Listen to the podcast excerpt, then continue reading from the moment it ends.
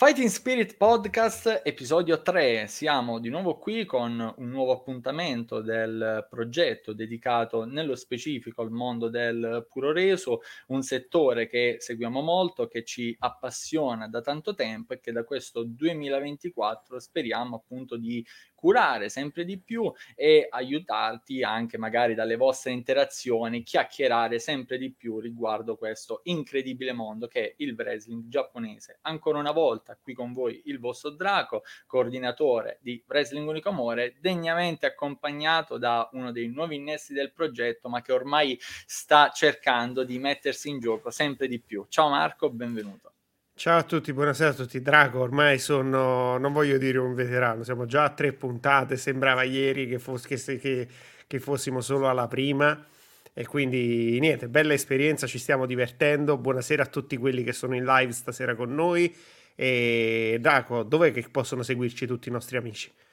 Ah, eh, diciamo che dove pr- praticamente dove non vogliono seguirci perché ci possono seguire quasi ovunque. Innanzitutto, noi siamo in live su YouTube, dove tra l'altro, se ci volete aiutare, un grandissimo supporto davvero sono i vostri like, così come anche i commenti. Vi assicuro che possono sembrare frasi trite e ritrite che avrete sentito su qualsiasi canale, però fanno davvero la differenza. E poi, tra l'altro, Marco è protagonista anche con avatar bellissimi e importanti, quindi mi raccomando, se ci seguite su YouTube anche nel podcast, eh, insomma, comunque è un'esperienza. Poi ci potete seguire anche su Facebook e Instagram, trovate i link nella descrizione dei nostri contenuti, ci potete raggiungere quindi facilmente anche da qui da YouTube e se volete chiacchierare con noi entrate nel nostro gruppo Telegram, anche qui i link li trovate sempre in descrizione. E di base prima o poi arriveremo anche su TikTok, qualche wrestler italiano me l'ha detto no ma dovreste farlo, se io dicevo oh mio dio un altro account da gestire, però, però Piano, prima o poi arriveremo. Prima piano piano, sen- senza correre, senza correre. Ah, ci siamo fatti threads, l'ho provato così a fare giusto come esperimento, la voglia mi è durata tipo una settimana di stare appresso a threads, però ogni tanto lo guardo. Twitter lo utilizzo solamente per farmi fatti altrui, dei wrestler, le notizie, le immagini. sì. avete, avete gi- giusto per parlare solo di una cosa, diciamo che era giapponese ma non lo è più, avete mai visto il profilo di Carl Anderson? Attualmente in forza in WWE, ancora credo con AJ Styles e Luke Gallows. Sì, come... eh, penso soprattutto con Doc Gallows perché okay. AJ Styles sta facendo tipo un, re- un remake tardivo sua, del percorso da Lone Wolf che fece ah. già in sta provando chiaro. a fare una cosa simile però no, se c'è ancora Carl Anderson. Chiaro, se guardate il profilo di Carl Anderson, cioè non, non, vi serve seguire i profili di vari wrestler, basta seguire Carl Anderson che ha praticamente il fallo a tutto.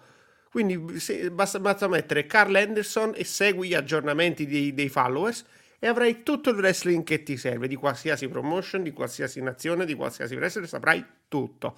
Quindi seguite Carl Anderson non perché è bravo, ma perché è un'agenzia stampa. Eh, si, si, tiene impegnato visto che comunque lotta eh, ecco che come wrestler è scarso comunque se siete in live con noi con youtube ci potete seguire potete chiacchierare con noi in diretta e anche con il resto della chat che Marco anche questa volta è arrivata con largo anticipo ovviamente apre le danze tucce alle 18.53 con reminder a situazioni che accadono altrove non in Giappone però li si vuole bene lo stesso dai. posso salutarlo? Ovviamente perché se lo merita proprio. Tucci! E facciamo sempre un grande saluto a IW Italian Podcast e a Stefano e Michele. Assolutamente, assolutamente. E niente, se le, se le merita, se le sempre. È sempre lui, è sempre lui. Sempre lui. E, mh, tra l'altro è arrivato a farci compagnia anche Diego, anche lui decisamente in anticipo, contagiato da Tucci, non è entrato ancora in mood giapponese. Io spero davvero che si corregga, che, che entri bene nel mood. Eh, uh, vediamo, c'è anche chi ha risposto già alla nostra domanda del giorno che abbiamo oh. lasciato in anticipo in chat, ovvero quella di oggi è qual è stato il vostro match preferito di NJPW New Beginning in Osaka, dato che sarà un po' il tema centrale, lo show sarà il tema centrale di questa puntata. Abbiamo già qualche parere che terrò bene a mente per dopo quando poi arriveremo anche a parlare dei, dei match dello show. Ovviamente se volete continuare a scrivere delle opinioni sono assolutamente ben accette. È arrivato anche 10 minuti in anticipo il buon Stefano, il grande Ace che ci fa compagnia anche stasera, molto, molto Go bene. Es- e uh, siete fortunati, qui non ci sono spoiler della Stardom, noi non siamo come certi giornalisti americani eh, senza pietà che prendono e pubblicano così, così. Maledetti! Abbastanza per chi segue, abbastanza, però ormai sto prendendo le mie strategie anche con loro. E va bene, allora, chat che si sta radunando molto bene. Ragazzi, mi raccomando, siete arrivati, siete già con noi, lasciate un like che comunque l'algoritmo si attiva anche meglio. Se siete in altri gruppi, condividete, chiamate il vicino, chiamate i familiari. Mi raccomando, radunate la gente che in tanti si chiacchiera sicuramente meglio. E ci divertiamo di più. Esattamente, esattamente. Um, abbiamo ovviamente New Beginning in Osaka come parte centrale del contenuto, ma abbiamo anche qui una parte di news e partiamo anche oggi con le news perché poi ci concentriamo anche meglio su quello, su quello che viene dopo.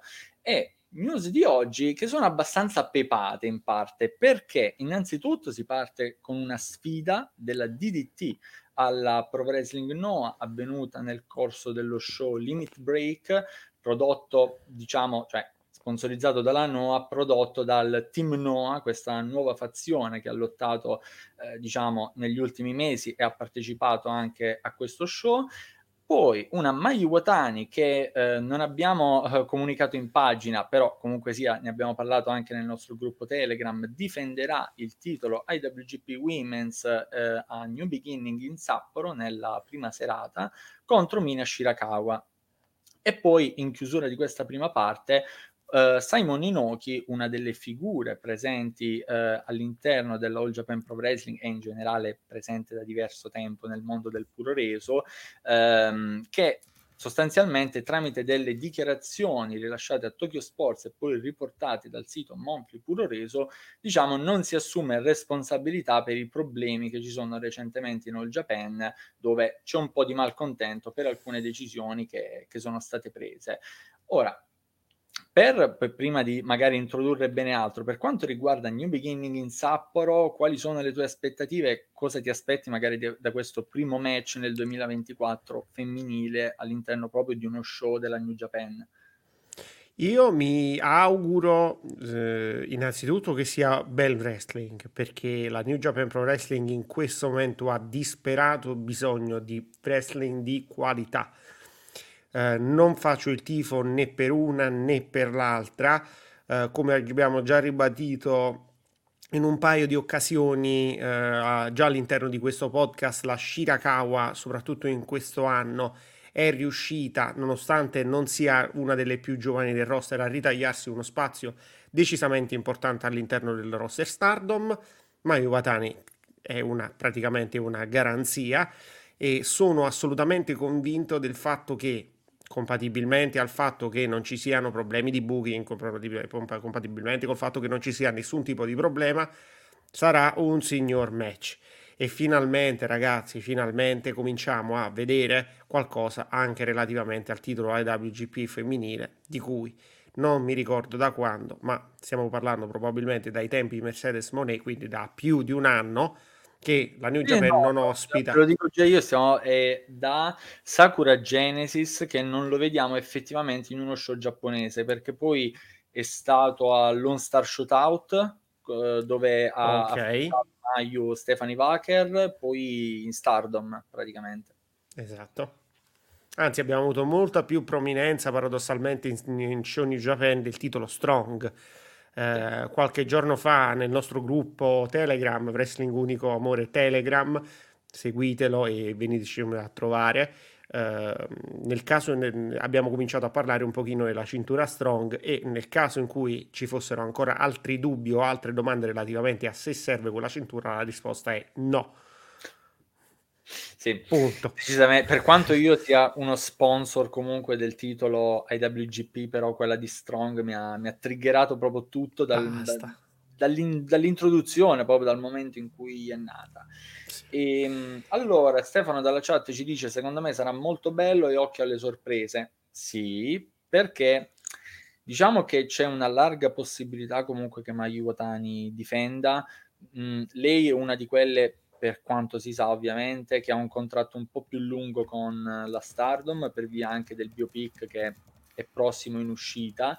E oh, se non sbaglio comunque sarà disponibile proprio a brevissimo perché ho visto un post di Scott di, di Fightful anche su questo tra, tra le varie mille mille cose e quindi potrebbe continuare a detenere il titolo. Tra l'altro ha detto che lei in questo momento nonostante sta struggendo molto per l'uscita di Rossi Ogawa, vuole concentrarsi sul, ehm, sul titolo di WGP. Quindi penso comunque che possa fare molto bene, così come ha fatto bene con Shuri a inizio anno, con Utami, con Stefani c'è stato anche un po' il problema del minutaggio dato, però se questa volta decisamente daranno spazio, ci sarà da divertirsi. Finalmente.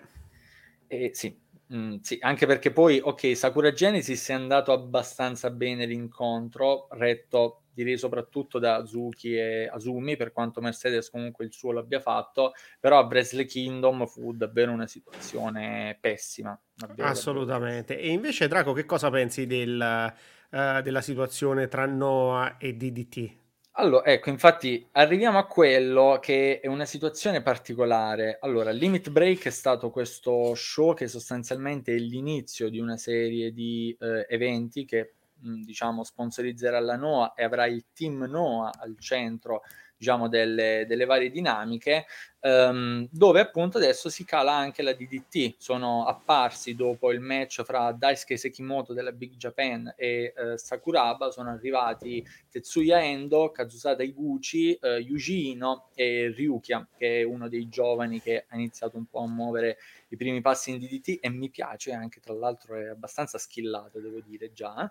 Eh, avrei preferito vedere um, eh, Takeshi Masada, però anche Ryukia va bene, un po' proprio di giovinezza di primo pelo. E niente, di base Tetsuya Endo ha preso la parola, ha lanciato un po' una sfida generale alla Noah e questo è un primo passo importante di nuovo della DDT verso la Noah perché comunque le ultime collaborazioni veramente un po' più strette come questa che stanno facendo presagire risalgono al famoso Cyber Fight Festival dove c'è stato un po' l'incidente diplomatico causato diciamo soprattutto da Nakajima con il colpo a Endo e poi l'impatto di Endo che ha provocato comunque nel complesso una commozione cerebrale, perdita del titolo, problemi, problemi. E è una collaborazione sfumata tra l'altro. Quindi adesso le due parti si stanno riavvicinando non so questa cosa a cosa potrebbe portare, se magari a show congiunti, di nuovo il ritorno del Cyber Fight Festival, però quantomeno potrebbero variare un po' le dinamiche, perché in questo momento, lo dicevamo anche nello scorso podcast, c'è davvero una carenza di, di nomi un po' più giovani all'interno certo. della NUA. In attesa di tirarli su, qualche collaborazione, far apparire comunque altri performer di livello, di grande livello, può, può aiutare. Cioè, io ho visto Limit Break, ragazzi, ve lo giuro, ho contato gli anni complessivi delle persone nello show e il calcolo dell'età media sono numeri da spavento. 200 anni a persona più o meno, no, ma comunque no, il, ro- allora, il, roster no, è un roster vecchio. L'unico under 30 che c'era nello show era Owada, 23 ah, okay. anni. Poi l'altro più giovane, per, pensate, per assurdo è Atsushi Kotoge, che però ha 38 anni poi andiamo solo a salire per arrivare a un ammontare complessivo di 745 anni. In, in generale, un'età media di 46 anni. Ragazzi, cioè, è grave la situazione ed era uno è, show corto questo. Esatto, eh. ed, è ver- ed, è vero che il wrestling ha tendenzialmente, soprattutto oggi che non viviamo più in epoca di steroidi e di attire, comunque di aspetto in cui il wrestler deve essere necessariamente super muscoloso, super grosso, quindi fortunatamente viviamo in un'epoca un po', un po' più naturale sotto questo punto di vista, però è vero che si può essere un po' più longevi, ma 46 anni di media, ragazzi, sono tantini. Anche perché poi ci sono i vari Jinsei, Jinsei Shinzaki, eh, ce, ne, ce sono tantissimi, voglio dire, che sono over cinquantenni, quindi ricordiamoci sempre che 46 è la media ed è tenuta bassa dai vari Keno, dai vari Marufuji, quindi che comunque Marufu, eh, Marufu, no, allora Marufuji ah, non c'erano, c'era. No, no, no, que- ma qui perché, cioè, ragazzi, cioè, nel team Noah, che tra l'altro ha avuto la peggio in questo show, e, e vabbè, eh, è uscito sconfitto sostanzialmente da tutti i match in cui è stato protagonista, eh, cioè, quindi ha avuto la peggio decisamente, però eh, comunque c'era Akitoshi Saito, più, so più di 50, e Juna Kiyama, Yuji Nagata, ragazzi, era nel, anche lui nel main event, cioè gente che ha più di 50 anni, è ovvio che poi arrivi a un'età media allucinante. E quindi sì. Eh, allora, sì, decisamente uno show di baldi giovani, baldi perché non avevano neanche i capelli. Cioè. Erano boldi giovani, Era dove, dove bold appunto sta per pelato. Eh, sì. E quindi Purtroppo questo è ergo, una collaborazione in questo momento con la DDT può essere interessante per vivacizzare un po' la cosa. Giustamente Diego dice End è venuto solo perché il pericolo Nakajima non è più in essere. Eh sì. Tra l'altro Endo, Endo, Tetsuya Endo che sono la carica per l'anno ci sta, nel senso che se poi andiamo a vedere, sì è vero, conosco Takeshita, sì è vero Yuki Ueno, però alla fine ancora adesso chi rappresenta veramente la, no, la DDT, scusatevi, è proprio Tetsuya Endo, quindi ci sta e secondo me farlo culminare in un bel Keno contro Tetsuya Endo potrebbe essere un bel bel Sfida bel finale. Tipo allucinante, eh. Eh, bellissima. Vedremo, vedremo un po'. Allora, per il momento, eh, Kazusata Iguchi ha detto che vuole affrontare Fujita, che poi anche qui, Iguchi, anche tu, di tutti quelli che mi devi andare a, t- a sfidare, a tirare, no, Fujita, cioè non è che va, va, direttamente alla testa della Noa, dice Keno, Maru, Fu- no, Fujita, mannaggia Iguchi, anche tu, vabbè. Yuji vuole affrontare invece uh, Goshi Ozaki, queste cose le hanno dette poi nei commenti backstage dove hanno fatto qualche dichiarazione in più. Yuji contro Shiozaki già può essere una cosa più interessante. Posso dire una cosa su Shiozaki? Ho avuto il piacere di, di guardare un match l'ultima volta che ho visto un po' di wrestling questa settimana, cioè domenica scorsa, dato che ho avuto una settimana pessima. E devo dire che nonostante stia ovviamente invecchiando come tutti e nonostante il fisico non sia più quello di una volta, diciamo, comunque vedo rispetto a tanti altri coetanei una capacità di stare sul ring, una capacità di occupare il ring veramente, veramente ancora importante. Una cosa che comincio a vedere, non me ne vogliano, comincia un pochino a perdere il buon Marufuji che comunque ha dato tanto alla disciplina, soprattutto nei primi anni di attività, mentre lui avendo avuto sempre uno stile un po' più, tra virgolette, pesato, basato a terra, meno bump folli, me, me, meno eh, escursioni ring, fuori ring, in volo, facendo dropkick così a casaccio, ha avuto anche la fortuna insomma di risparmiarsi un pochettino. Mm-mm-mm. E, no, allora, sì, però ehm, in un certo senso avendo recuperato alcune sue cose, specie 2018-2019, lo, lo, vedo un po' affaticato. Poi Juna Kiyama ha dichiarato nei commenti backstage che le chop di Shozaki le sente più forte che mai. Va bene, se lo dice Juna Kiyama io alzo le mani, però ad occhio mio dilettante, anzi neanche dilettante, proprio esterno, inesperto, Shozaki qualche colpo lo sta perdendo, ma mia impression. Comunque sicuramente può fare ancora dei match interessanti, l'abbiamo visto anche contro Keno, contro Jake Lee l'anno scorso, durante le One Victory che tra l'altro ha vinto, quindi comunque è decisamente sul pezzo.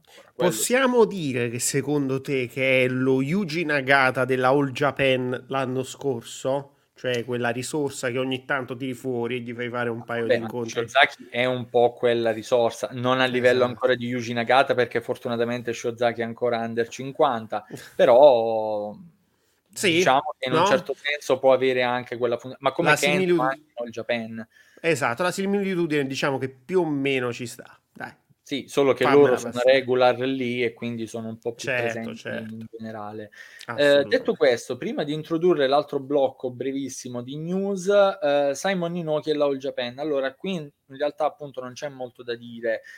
sostanzialmente c'è un po' di rumor, un po' di rumore sul fatto che um, non siano molto gradite alcune decisioni, come abbiamo detto, scorsi podcast prese dalla All Japan in questo periodo, in particolare Cintura Nakajima e eh, la collaborazione con la WWE, almeno a quello che si vocifera.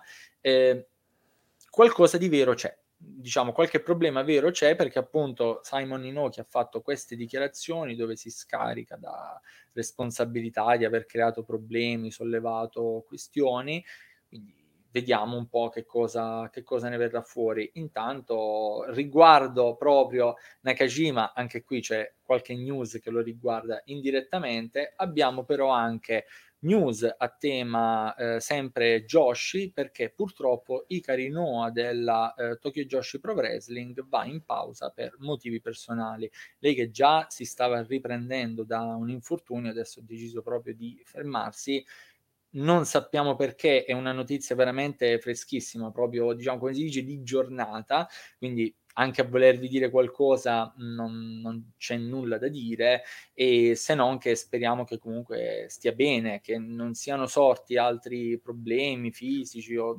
d'altro genere che proprio la turbino in modo particolare. Ecco. Vediamola così, potrebbero anche essere problemi personali positivi per un atleta che voglio dire 25 anni, ragazza. Ah, tu di... ah eh, ok. Eh, non anche... lo sappiamo ancora, ovviamente speriamo che sia, che sia, positivo, che sia magari un bambino che, che, che sta arrivando piuttosto che, che, un problema fisico. Eh, sì, di, di, qualunque ipotesi, diciamo. Esatto. che comunque siano cose che po- possono avere un risvolto positivo, non appunto problemi di salute cose più afflittive. Vedremo, non, non c'è molto comunque in questo momento anche qui, però era una cosa che giustamente andava riportata perché il suo percorso anche in Tokyo Josh a mio avviso poteva avere una buona svolta finalmente in questo 2024 adesso non sappiamo quando eh, la rivedremo Intanto Kazuyuki Fujita, anche lui ha eh, fatto un'intervista con Tokyo Sports, fra le varie cose ha supportato Katsuhiko Nakajima nella sua decisione di fare un po' questi, ehm, queste reference, questi reminder ad Antonio Inoki, citando il Tukon Style, che comunque era una cosa associata tipicamente ad Inoki, eh, facendo eh, l'Ichini Sandai come ha fatto a Mania X che era un po' una cosa anche lì ideata da Inoki, eh, fatta anche tra l'altro da Kazuchi Kokada nel Wrestle Kingdom eh, 2023, proprio per 17. che era in memoria di Inoki, e se non fosse che a quanto pare non sappiamo se è work, perché poi negli Stati Uniti tutti direbbero subito no, è un work, è un work, è tutta storia, però la... Um, I, uh, IGF, uh, non ricordo esattamente. Inoki Genome Federation, te lo okay, dico io. non volevo sbagliare, non volevo... però un po' quel gruppo lì, perché è un altro il nome, mi sa che è, è Family adesso, non è più Federation, è Inoki, è Inoki Family. Però Esiste c'è anche... ancora.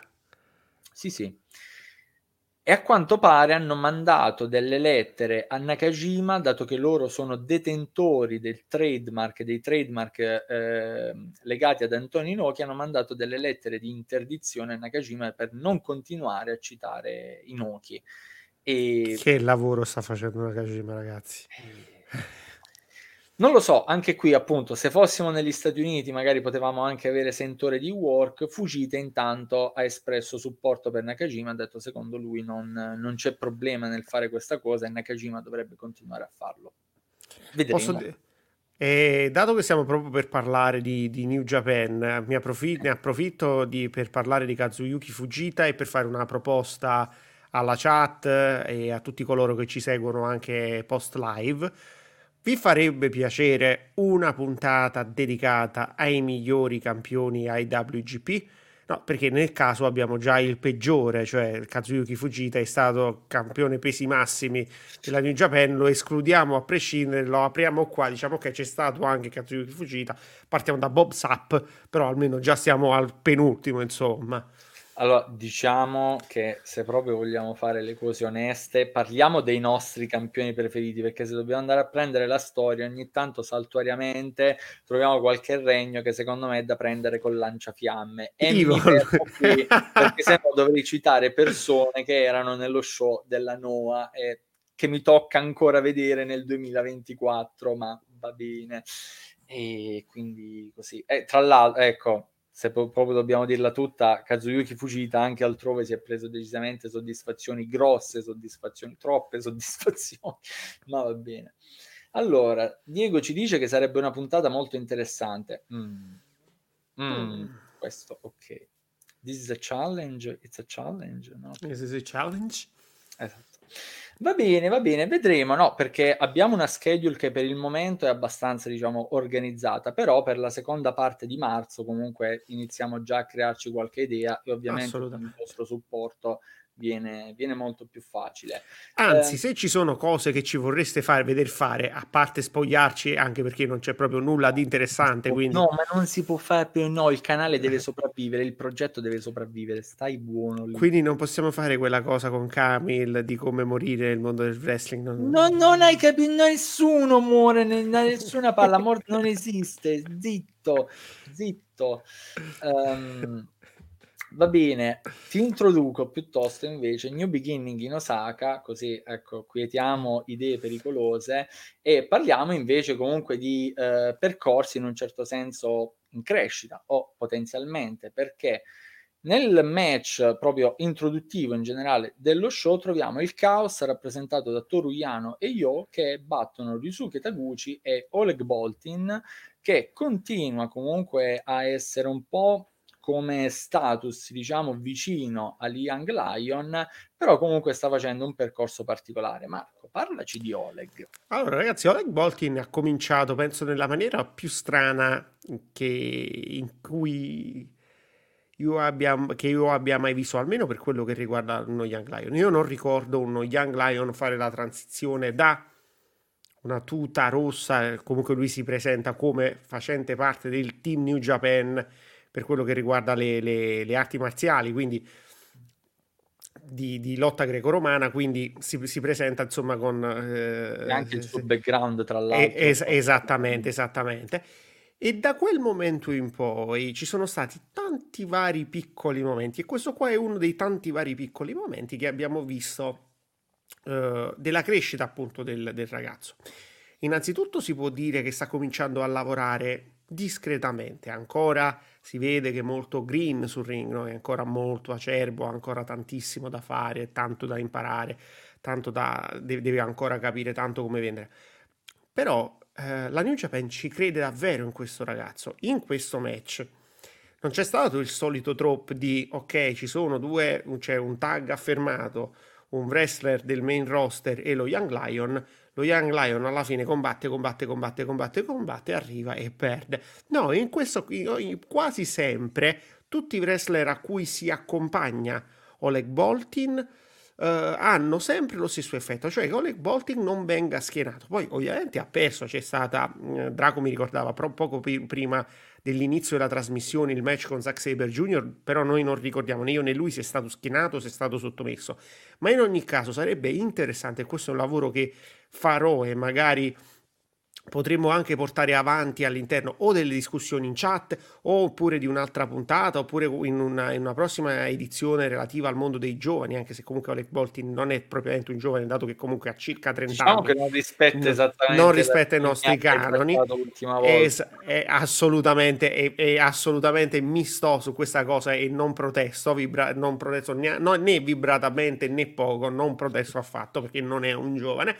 Però è interessante sapere che anche in questa occasione non ha perso. Solita manfrina, cioè lui questa volta ha perso di inesperienza, stava dominando il match, Toruya, eh, Toruyano e Yoi hanno concesso dei bump, sempre molto interessante vedere questo, però mentre lui stava provando a resistere a una sottomessa, mentre lui stava provando a sottomettere, mi pare, Toruyano, Uh, Io praticamente si è liberato della, della, della, della morsa di Taguchi, lo, lo, ha fatto un roll up mentre lui stava sottomettendo, mentre alle spalle Oleg stava sottomettendo Yano e ha vinto il, e, e Io ha vinto il match. Quindi è stata una, una sconfitta ancora dove cominci, continui a vedere la crescita di questo ragazzo nonostante rimanga acerbo. Quindi su questo bravo Gedo perché sta portando avanti piano piano un personaggio Gedo che non è solito fare queste cose. Sai, scusa, potrebbe essere Dick Tog.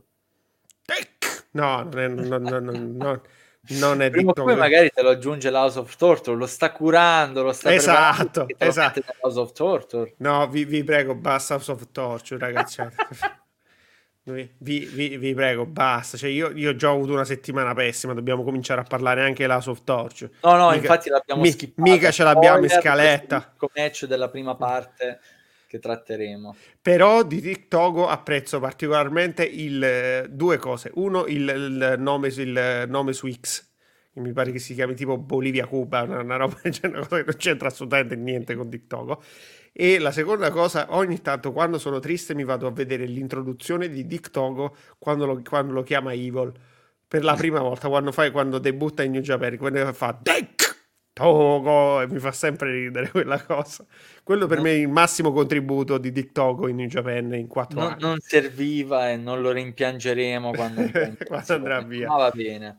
E allora, allora, allora, ci dice Diego, Oleg non sta fisicamente perdendo un match. Eh, sì, di base sì, quando è in coppia appunto non viene schienato, ehm, ripeto, non ricordo con Zack Saber Jr. se lo ha sottomesso o meno e poi come è andato a finire il gauntlet match fra Young Lions dove volevano pushare un po' Ryohei Oiwa ed è arrivato se non sbaglio in finale del gauntlet proprio contro Oleg perché la missione di Ryohei era di battere tutti gli altri Young Lion. E mi pare che lui non ce l'abbia fatta, ma Oleg ce l'abbia fatta perché mi sembra che durante quella, quella specie di, chiamiamola mini torneo, c'è stata a rotazione questa sfida in cui praticamente c'era un uno contro l'altro, quindi c'era Yudo Nakashima, eh, mi pare c'era ancora Oiwa, c'era lui e praticamente li do, li, eh, la, sfida era devi vincere uno contro l'altro in 10 minuti, se ce la fai gli altri ti devono pagare il pranzo non sto scherzando, sì, era, sì, sì, era, era roba del genere. A cui dovevano arrivare vincitori per ottenere un premio. E tutti quanti non ce l'hanno fatta semplicemente per una questione di tempo, quindi sono sempre arrivati ancora in gara, ma non alla fine, non sono riusciti a batterli tutti. Oleg è stato l'unico che ce l'ha fatta. Non significa niente, è anche un modo, insomma, per creare un no, po' oddio, di storia tra di loro, pranzo, ma cioè, chi lo sa, esatto. Un pranzo vuol dire un pranzo. Non si rifiuta mai, no? Eh, eh, che ne so. Poi non è che le federazioni, non pensiate che le federazioni in Giappone, e eh, soldi a palate, cioè non è che non è l'America, non è il Dorado, quindi un pranzo offerto dai colleghi. È tanta roba. Esatto, esatto. Allora, Kilo, Kilo Got It's Boy, eh, spero di aver letto bene, perdonami. Um, scusate, mi togliete una curiosità, non ho ancora capito se Jack Perry in NGPW definitivamente oppure un work. Allora, abbiamo dedicato un video a questa cosa che lo trovi sul canale ehm, fra i video diciamo più recenti fatto proprio da me e Marco, detta proprio in sintesi perché mh, non è apparso comunque nello show che tratteremo stasera, eh, lui sta lavorando con la NGPW ma di base comunque rimane un wrestler della All Elite, quello aver strappato il contratto no, non, non è quel messaggio che magari si po- potrebbe sembrare così a, primo, a prima occhiata superficiale. Però Debutterà posso... durante Windy City Riot. Quindi tra poco, tra poco, tra un mese e mezzo circa. Posso... A te però sorprenderebbe se venissimo a scoprire che questo work non è un work, quindi che stiamo parlando di qualcosa che effettivamente sta succedendo, sta per accadere o è successa già. Perché a me non... È chiaro che, lui, che, che ci sono nove eh, occasioni, 9 chance su 10, no, no, 9 possibilità su 10 che si tratti di un work per cui lui va a debuttare proprio a Chicago, che è stata la città del motivo per cui lui è stato sospeso. Ricordiamo che Jack Perry viene sospeso perché eh, esclama eh, in, da, davanti alle telecamere di stare utilizzando del, vero, del, del vetro vero. Non era proprio per quello, è stato eh, diciamo, esatto, il, il e poi c'è stato dopo, dopo che, che, è rientrato e si è scoperto che praticamente ha detto quella roba come provocazione a un certo Phil Brooks, ex wrestler, roba del genere, uno che dovrebbe essersi ritirato. è eh, solo fermo per infortunio. No, dai. si è ritirato, ma quando mai? E praticamente eh, questo essere praticamente ha deciso anche di, tipo di molestare, minacciare il suo datore di lavoro, venendo solo licenziato in... Eh? Solo provare a picchiare. So, hai detto niente, qua è una molestia. eh. E quindi nulla, Eh, è, è, successa questa cosa. Se domani dovessimo scoprire che è stato allontanato ma rimane nel mondo di Japan, non ci troverei niente di male. A me, Jack Perry, mi piace. Bene, ok, ottimo, grazie Chilo. E Chilo, no, resta con noi, eh? Se vuoi continuare a farci compagnia, mi raccomando, comunque rimani con noi o in generale continua a seguirci e sicuramente se ti piace magari guardare un po' wrestling con sguardo largo, con noi puoi parlare di diversi prodotti. E, ehm, allora, allora, allora, mm, mm, quella cosa un pelino ipocrita. Eh, va bene, andiamo, andiamo, avanti, andiamo avanti, non ficchiamoci non Camil, non so, se, non so se c'eri, ma ne abbiamo già parlato, quindi magari dopo torna no, indietro, torna, torna indietro, ho già avuto la... Ora arriva, cioè... Ho già avuto la prima cazziata della serata. Dopo magari ci riproviamo, vediamo se lo convinciamo tra a fare la seconda. e allora, entriamo invece nel vivo di Osaka, eh, dato che comunque la prima parte, come classico della maggior parte degli show giapponesi, non è stata molto, molto ricca.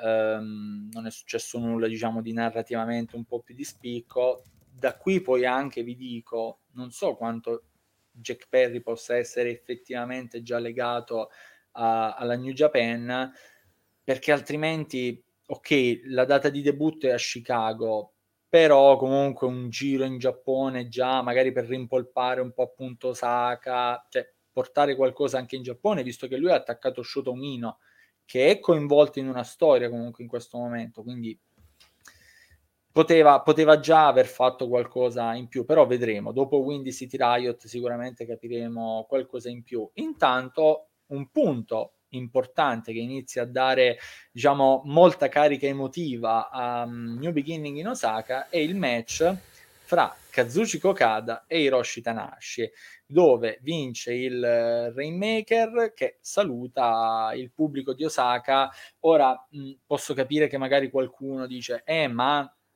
non ha senso fare questa cosa se deve fare ancora altri match. No, dovete stare zitti. Se non conoscete la storia, se non conoscete determinate rivalità, prima scavate e poi commentate, perché la storia fra Okada e Tanahashi è una delle cose più grosse e importanti che ha fatto la New Japan in quest'epoca contemporanea e un primo snodo importante nasce a Osaka. Quindi ok, magari potevano annunciare prima i match a Sapporo, va bene, certo. però comunque l'hanno detto che questo era l'ultimo match a Osaka. E poi voi state lì che sperate di vederlo in, in All Elite sì. domani, è normale che siete condizionati da altri fattori, però eh, è un altro discorso. Match che è stato mh, godibile, carino, viziato un po' dal fatto che comunque un po' si sente come può andare a finire e l'ultimo match di Okada uno contro uno eh, fatto contro Tanashi tutta una serie di situazioni particolari che un po' distoglievano l'attenzione effettivamente dal wrestling. Poi Tanashi ai noi purtroppo ormai ha superato la fase del suo prime e quindi in alcuni momenti magari gli scambi back e forth scambi di colpi eh, non c'è stata esattamente quella verve del passato, però ragazzi, questo è il match che se avete visto anche solo un paio degli scontri passati fra Okada e Tanashi, ve lo vivete comunque con, con, un sapore speciale. Mentre io guardo la chat, però, tu che ne pensi? Che ti vedo lì trattenere emozioni proprio. Veramente trattenere emozioni, ragazzi. Io ho pensato tanto a questo incontro durante questa settimana. Non sono solito piangere perché credo che il pianto sia destinato soltanto veramente a poche cose nella vita, vale veramente per poche cose nella vita la pena piangere. Il wrestling è un bel divertimento e non dovrebbe essere una cosa che ci fa piangere. Però ragazzi, applaudiamo sicuramente l'operato di Okada in questo, in questo incontro, ma soprattutto applaudiamo la grandezza dell'asso.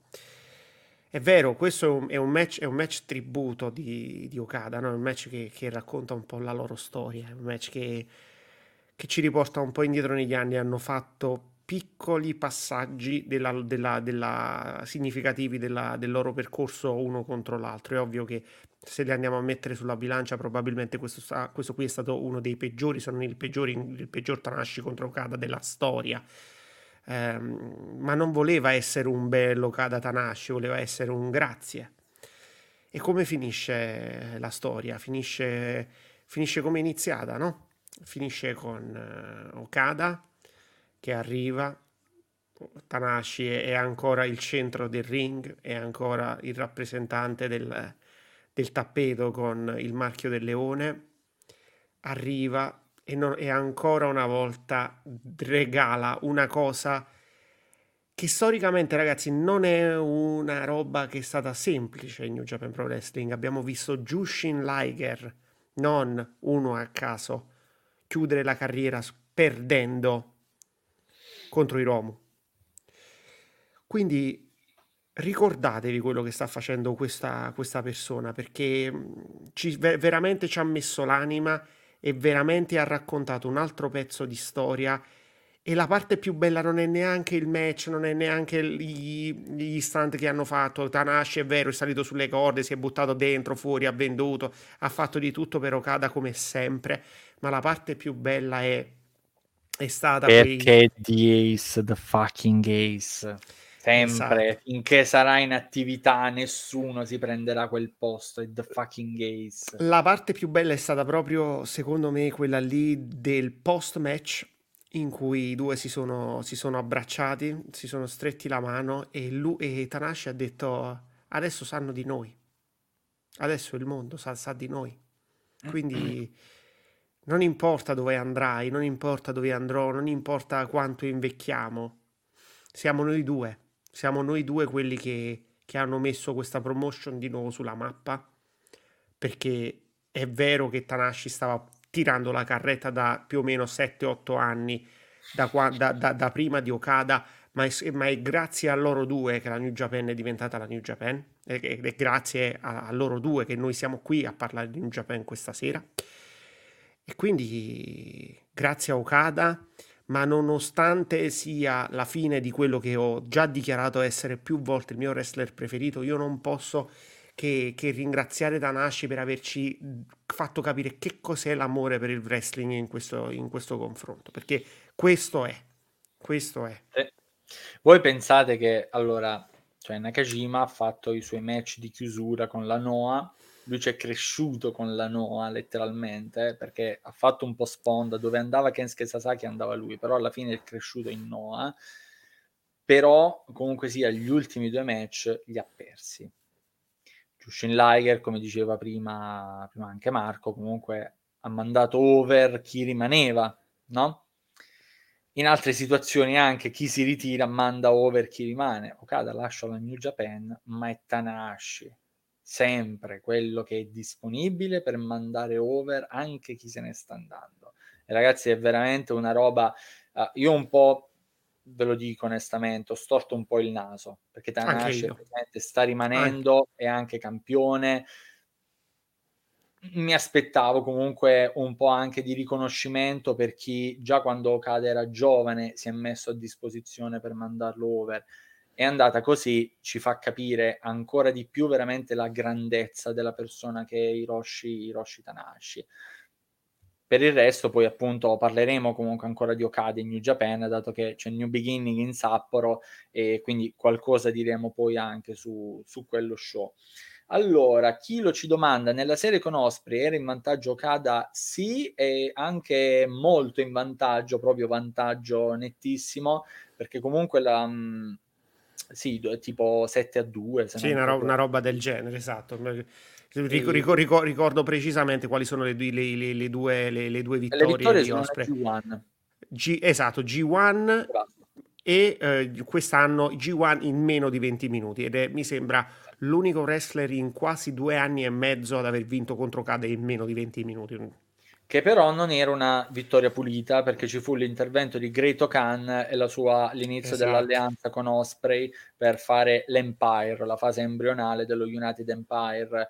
Eh, nel 2023 c'è stata la prima vittoria effettivamente eh, pulita di Will Osprey su Kazuchi Okada, però Okada ne ha tipo almeno un altri 6 comunque sì, su... o 6 o 7 a 2 una roba del genere. sì, sì, sì, ma perché comunque si affrontano da quando Will Osprey era uno young, eh, non young lion scusate un junior heavyweight e Okada comunque stava già diventando Kazuchika Okada, quindi il primo match in Rev Pro in Inghilterra, Will Osprey ovviamente ne esce sconfitto, primo match in New Japan, Will, Os- Will Osprey ne esce sconfitto. Cioè, campione contro campione, anniversary show e Will Osprey ne esce sconfitto. Sì, sì. Wrestle Kingdom quando Okada deve vincere perché ha la sua cintura, c'ha, c'ha, ci sono i due Okada, no? C'è l'Okada cintura dei pesi massimi e l'Okada persona e lui deve vincerlo. Cioè, ah, sì, sì, sì. Eh, quindi... quindi... poi capite che si accumula facilmente score a favore di uno piuttosto che dell'altro. Tra l'altro, comunque, eh, quando si tratta di uno straniero che sta facendo un percorso di crescita, loro diciamo che badano relativamente allo score. L'importante per loro è che quelle vittorie poi dello straniero siano significative quindi, per esempio, anche che ne so, fra se sei andato a prendere Okada Jay White, probabilmente lo score è a favore di Okada, ma le vittorie di Jay White su Okada sono molto significative. Una a Wrestle Kingdom all'inizio del loro feed e una a Dominion per il titolo IWGP, quelle che mi vengono in mente più importanti, no? E quindi capite che poi diciamo è un altro il peso del, che danno alle, alle cose. Allora, Io intanto mi sto no. recuperando i Jay White contro Cada, sono curioso di vedere okay. chi ha vinto. Mentre tu cerchi, io leggo la chat, Stefano che ci dice concorda che il TAN rimane l'ACE, ma assolutamente. Poi come diceva prima Alessandro, è anche il presidente, eh, cioè, sempre sulle mani presidente. per il presidente. Presidente, buonasera presidente. E, um, Diego aggiunge che pochi wrestler li porto nel cuore come Tanahashi. Eh, ci sta, ci sta. Probabilmente quello che hai come immagine di profilo si avvicina al livello Tanahashi per te. Probabilmente lui sia. E allora, Kami ci dice: Penso che nell'ottica del rapporto con l'AEW dovesse avere una grossa spinta e purtroppo, secondo me, non riescono a pensare a modi alternativi se non dare questo tipo di push vedremo anche qui sul futuro, sul futuro ci sono poche certezze in questo momento. Diciamo che Bushiroad sta attraversando una fase di assestamento generale per quanto riguarda il futuro. Sicuramente la collaborazione con la All Elite gli serve come il pane ora. Uh, mi dispiace per quelli che non sopportano le collaborazioni, che non apprezzano bene queste cose, però il wrestling sta cambiando di nuovo mol- in modo molto imponente e chi non riesce a tenere il passo delle sigle mediaticamente molto affermate deve per forza affidarsi a qualcosa, per forza. Lo stiamo vedendo già in Giappone con la nascita dello United Japan, hanno capito persino loro che da soli non possono crescere ulteriormente. Hanno capito persino loro, orgogliosi e tradizionalisti come sono.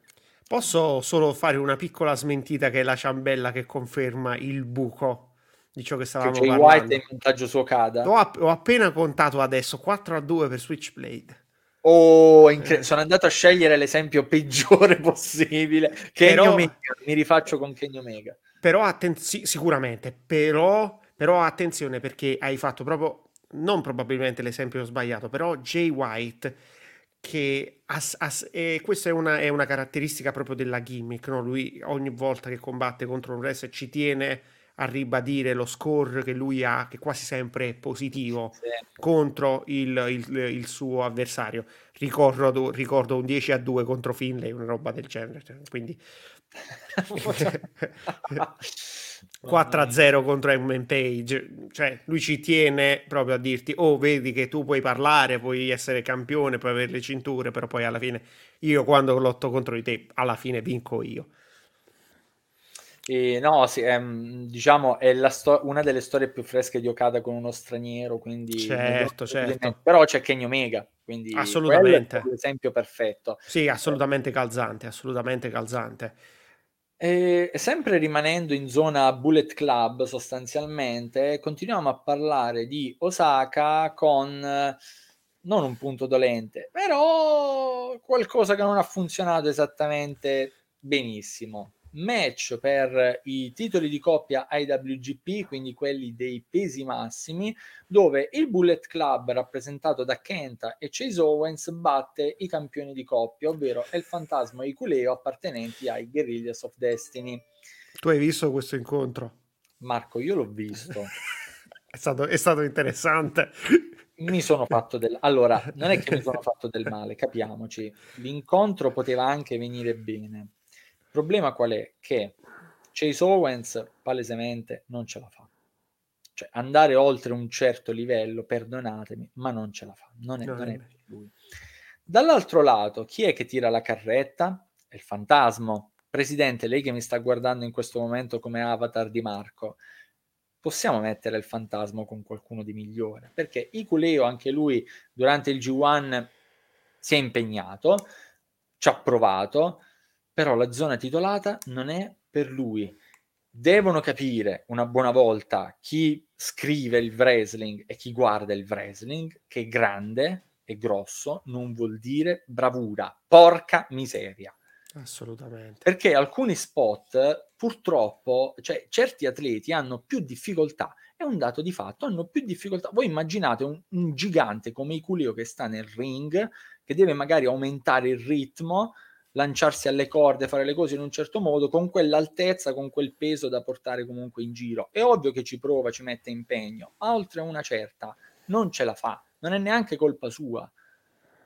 E quindi cioè, è stato un match dove appunto El Fantasma ha dovuto tirare la carretta per il team dei campioni, Kenta metterci un po' di strong style qui e là, anche lui misto poi... a comedy però, eh, perché comunque ormai, ormai sì, strong style, strong style, ma Quindi... No, no, no, Kent ha 43 anni, ragazzi, non può dare i calci e non può prendere i bump che prendeva quando ce n'aveva 23. No, eh, infatti, co- cosa abbiamo ovvio. detto quando, eh, quando, era contro Will Osprey nel G1 nel nostro gruppo Telegram? Ci siamo scatenati perché abbiamo detto: certo. Caspita, ha fatto risuscitare Kenta.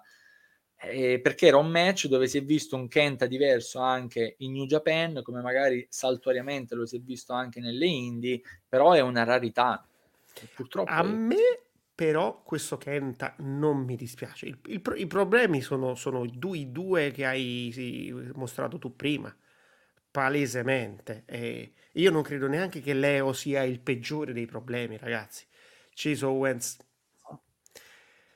eh, mi può anche stare simpatico, può essere una persona adorabile. Io, e, e, cioè, Ragazzi, queste persone alla fine fanno un lavoro, no? Ed è brutto dire no, non fare questo di mestiere. Quindi eh, chi siamo noi per permetterci di, di, di fare una, una, una, roba del genere? E sicuramente anche come uomo, insomma, non, cioè, non ci possiamo permettere veramente di, di dire, dire robe un po' così però è veramente difficile difendere Chase Owens da qualsiasi cosa perché Kenta nonostante tutto ha una capacità che secondo me anche tanti wrestler giapponesi no, no, no, nostro... un attimo. Kenta innanzitutto ha la carriera alle spalle cioè Kenta certo ha un retaggio ha, ha, ha, sicuramente un retaggio ma oggi ha sviluppato anche grazie a Hideo Itami una roba che lui ha rinnegato tanto anzi troppo da quando è tornato in Giappone eh, ha la capacità di saper interagire con il pubblico in maniera forte. Kenta è uno dei, dei personaggi che puntualmente qualsiasi card si trovi in qualsiasi punto della card ha una reazione del pubblico. Che significa? Significa, dato che il wrestling, ragazzi, belle mosse, brutte mosse, mossa intelligente, mossa stupida, è provocare un'emozione. Lui in maniera forse anche cheap, in maniera forse anche sì, eh, sì, molto cheap. Sicuramente dai. sarà così, però almeno ha l'intelligenza di capire che a 43 anni questo è il Kenta migliore che riesce a essere. Io non, se qualcuno mi dice, eh, il vecchio Kenta, sì, il vecchio Kenta, eh, se, vi, se, vi, se, vi pia- se, vi, piace, compratevi Wrestle Universe e andatevi a vedere i match di, di Kenta con Marufuji se volete Anche vedere. io dico, il Kenny Omega che ha vinto il G1, eh, Grazie, è finita ragazzi, cioè, non... A vita. Eh. Esatto, cioè sono tempi diversi e quindi bisogna accettarlo. Plauso va fatto, dato che non ne stiamo parlando, stiamo parlando soltanto di quelli che hanno avuto il segno meno all'interno del match, a ILP che come al solito, insomma, ci, ci, ci mette il suo. Anche se, se devo dire una roba, ILP mi sembra sempre un po' un eterno incompiuto e mi dispiace, perché come junior era fenomenale. Io credo, eh, nonostante sia adorato dal pubblico, eh, perché è un altro di quelli là che riesce ad avere grandi reazioni dal pubblico, va dalla nonnina e le va a dare la, la cintura, va dal bambino e gli va a dare l'altra cintura. Insomma, è stato quello che ha fatto sbroccare David Finlay, eh, esatto. l'ha messo sotto torchio pesantemente. Esatto, però io credo meglio da, da, già un anno quasi dal turn, io dico meglio il che face. Mm, ok. Um, io ti dico di no, io in no. realtà lo preferisco Face, sì, perché io lo conosco da prima della New Japan, sapevo di cosa era capace il fantasma, vederlo confinato anche lui in quel mood da cheap hit, stile, stile Kenta, stile House of Torture, certe volte davvero era terribile, io soffrivo. per, però, ti, però, ti, posso dire che tutta la storia della, della del fatto che aveva qualcosa nella scarpa mi ha fatto divertire tantissimo no, per un, okay, per un bene, anno. Però, ripeto, cioè, per quanto possono essere divertenti, alcune cose erano logoranti perché vedevi un wrestler eh, ingabbiato e che comunque sia devi imparare anche a gestire la performance combattuta finché sei in tempo anche con gli anni per farlo, per dosarti comunque.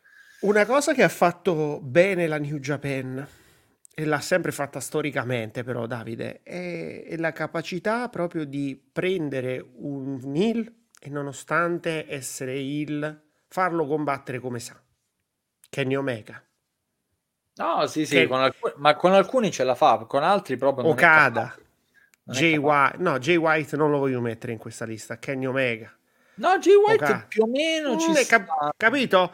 Cioè, li hanno avuti i wrestler che nonostante siano stati il abbiano, hanno lottato come sapevano con il favore del pubblico perché no, no quello, quello, sì eh, però nel caso di El Fantasma perché sto troppo che i cattivi sono scarsi e i, i, i, forti sono solo i buoni nel wrestling si, deve finire. Sono due lottatori e quindi, e quindi, questa cosa secondo me è, è, vero, è stato confinato in una gimmick in cui probabilmente lui era troppo stretto, però questo discorso che nel 2024 lì non può combattere soltanto perché deve fare le cose cheap, penso che debba anche finire. Un troppo che andava bene negli anni 40, ai tempi Bruno San Martino, e basta, cioè dai. Cioè, anche questo, perché poi potreste capitare se siete professionisti, potrebbe capitare che lottiate ad Osaka.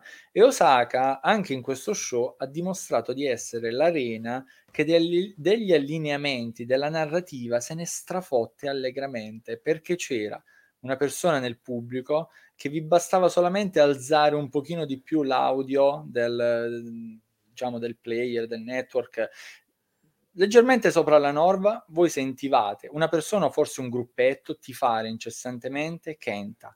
Osaka decide, Osaka decide lei chi tifare. C'era questo ultras pazzissimo. Che era chiaramente Settimio. probabile. Diremo dopo perché diremo dopo perché ma probabilmente era lui. È ancora in Giappone perché non è venuto a seguirci stasera. Non ci sta calcolando. Sta ancora Quindi, lì è ancora a Osaka. Sì, è ancora nell'arena cercando di provare ad avere di nuovo un match di Kenta. A mangiare takoyaki per le strade di Dotombori che non so se non conoscete. ha capito che Will Osprey non torna in New Japan in tempi brevi è una cosa un no, po' no. più lunga ma va bene. Però c'era appunto questo gruppetto di persone che ti fa urlava incessantemente Kenta e che anche in altri match comunque di, di questo show, anche se diciamo un po' alcuni provavano a fare gli heal, venivano comunque tifati per, certo. per forza di cose, ma, ma... ci arriviamo. Drago, giusto per toccare una nota di 25 secondi, poi andiamo avanti con, con, la card e con la review, ma sbaglio o è stato annunciato per Revolution un certo Will Osprey contro Konosuke Takeshita o è una roba che mi sono sognato? Che era esattamente il match che volevo per il debutto di Osprey in AEW. Tony Khan ovviamente riceve le mie lettere, quindi ha detto va bene, lo facciamo, iniziamo subito questo feud. No, vabbè sì, l'hanno annunciato e scherzi a parte era una delle cose più sensate da fare per il debutto di Osprey. Sì. yeah. Vuoi Ragazzi, tornare a seguire anche l'All Elite adesso? No, quel, quel, quel match me lo guardo. Cioè, mi, mi, eh, mi, mi prendo il pay per view me lo prendo. Cioè, a, pa- a, parte che, vabbè, un po' avrò lato, ci sarà il lato masochista di me che vuole vedere certe cose, ma secondo me solo quel match, a parte che da quello che ho visto c'è anche Joe contro Eggman e uh, Swerve. Swerve, sì, sì, e no, potrebbe, vabbè, è allucinante. Cioè, quindi, e c'è l'ultimo match dello Stinger, che è anche un altro dei miei preferiti, quindi penso, non lo so se farò uno strappo alla regola, ma No, no, Sto subodorando che forse decisamente ci starebbe. Allora, giusto per chiudere al volissimo la parentesi, titoli di coppia WGP, dice Camille, personalmente sapete che seguo il Giappone molto relativamente, Freedom ovviamente, ma Kenta ho avuto la S slash fortuna di vederlo contro Haskins in Defy questo agosto spero che tu abbia apprezzato il fatto di vedere comunque uno dei migliori wrestler che abbiano fatto il percorso completo junior heavyweight heavyweight e che sei andato oltre la qualità in sé del match perché appunto purtroppo Kenta va apprezzato soprattutto per, per il passato eh, purtroppo è così. E allora Stefano ovviamente ricorda che il pubblico di Osaka è il migliore perché appunto arena senziente che davvero decide autonomamente chi ti fare. Andando avanti però arriviamo a un match, dato che si parla già un pochino di AW, di sponda AW, si parla di cose, un match che davvero è stato pazzesco, incredibile. Zack Saber Jr. affronta e batte l'American Dragon Brian Danielson facendo poi anche un teaser molto particolare poi nel, nel post match ma intanto questo match stato incredibile. Cioè, sen- senza proprio mezzi termini per riassumere un'epopea che bisognerebbe fare su questo match.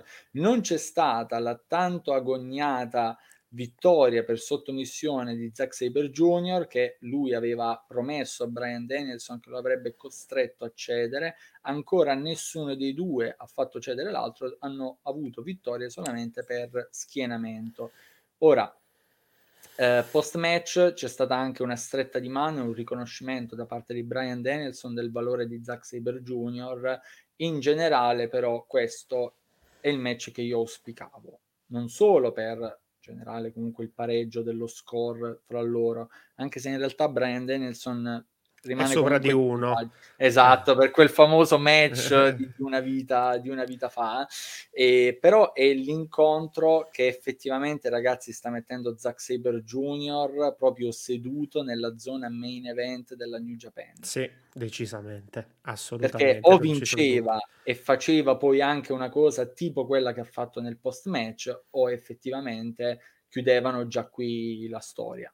E tra, l'altro, tra l'altro lui nel post match ha perfettamente dichiarato fa- per la prima volta, credo, in carriera che il suo obiettivo è quello di vincere il titolo mondiale.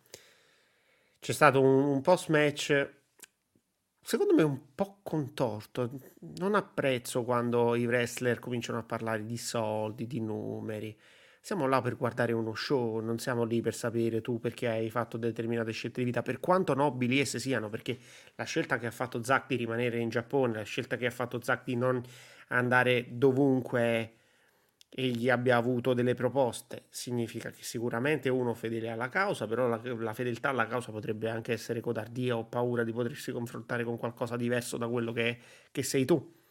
Eh, c'è sempre una chiave di lettura no? in tutto. Quindi sì, è, allora è, diciamo che la malizia è nell'occhio di chi guarda. Esatto, esatto. Partiamo da bravo, questo innanzitutto. Esatto, Poi, secondo me, se vogliamo dare un'altra chiave di lettura, Zack Saber Jr. con alcune dichiarazioni ha fatto passare il messaggio che se altri hanno deciso di andarsene, ognuno per i loro motivi, lui sarebbe intenzionato a rimanere e a essere magari quello che in qualche modo dà una spinta, cerca di dare una spinta alla New Japan in questo momento. È ovvio che poi, cioè, laddove per, per, dare una spinta, inteso anche essere un volto, essere un'immagine, devi parlare di titoli, devi parlare di, esatto. di cose. Esatto. Però cioè, ci possono essere tante chiavi di lettura per, per alcune dichiarazioni che sono state fatte. È stato secondo me un po' contorta la situazione con Brian Danielson subito dopo il match, perché successivamente nei commenti backstage tutti e due hanno fatto capire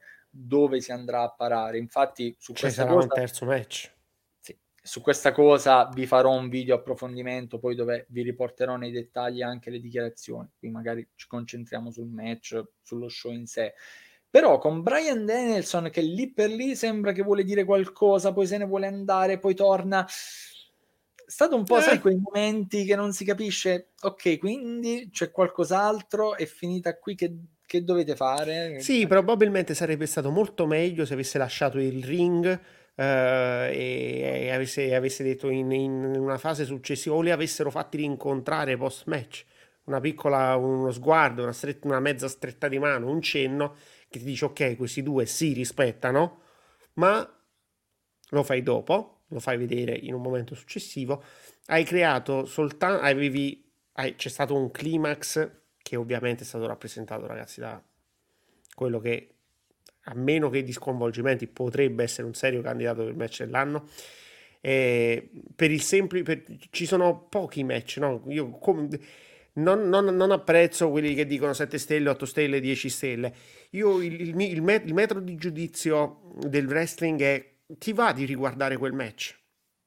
Già, già, già, già, di base in uno show come il wrestling, guardare un incontro due volte ti dovrebbe far dire, beh, allora mi hai davvero lasciato tanto. E quindi io ragazzi non l'ho ancora visto, ma per mancanza di tempo, ma appena un secondo lo, lo, lo rimetto su e me lo riguardo perché è stato un match della Madonna, bellissimo, spettacolare, se ne, se ne sono fatte di ogni, eh, hanno lottato a terra, cioè principalmente è stato, è stato un match a terra, quindi part- part- particolarmente non adatto per chi era lì, ma un match volutamente televisivo, voluta, vol, vol, dove, volutamente mirato al dettaglio delle mani, della sottomissione, di come si mettevano. C'è stato mm, quello, scusami Davide, c'è stato quello scambio bellissimo dove a un certo punto, soprattutto nelle battute iniziali, Danielson com- cominciava a essere quasi arrogante e aveva un chiaro vantaggio nel, nelle primissime fasi del match. Diceva, e diceva prenditi le corde, prenditi le corde, e, e invece Saber non voleva. E quelle sono quelle piccole cose che ti fanno dire ok, questo è stato un incontro incredibile. Scusami, mm, adesso ti cedo. No, allora, no, in realtà io sono semplicemente in disaccordo con la definizione di match televisivo perché secondo me il match fatto con quell'impronta è quello di Wrestle Dream. Qui è proprio un match effettivamente giapponese dove le emozioni te le vendono ma non in quel modo lì, semplicemente si sono ricollegati a quell'incontro con un Brian Danielson che comunque giustamente in virtù della vittoria passata è più arrogante, è più spocchioso e quindi obbliga Zack Saber Jr. comunque un po' a tirare fuori la cazzimma, direbbe Dario, certo. diciamo,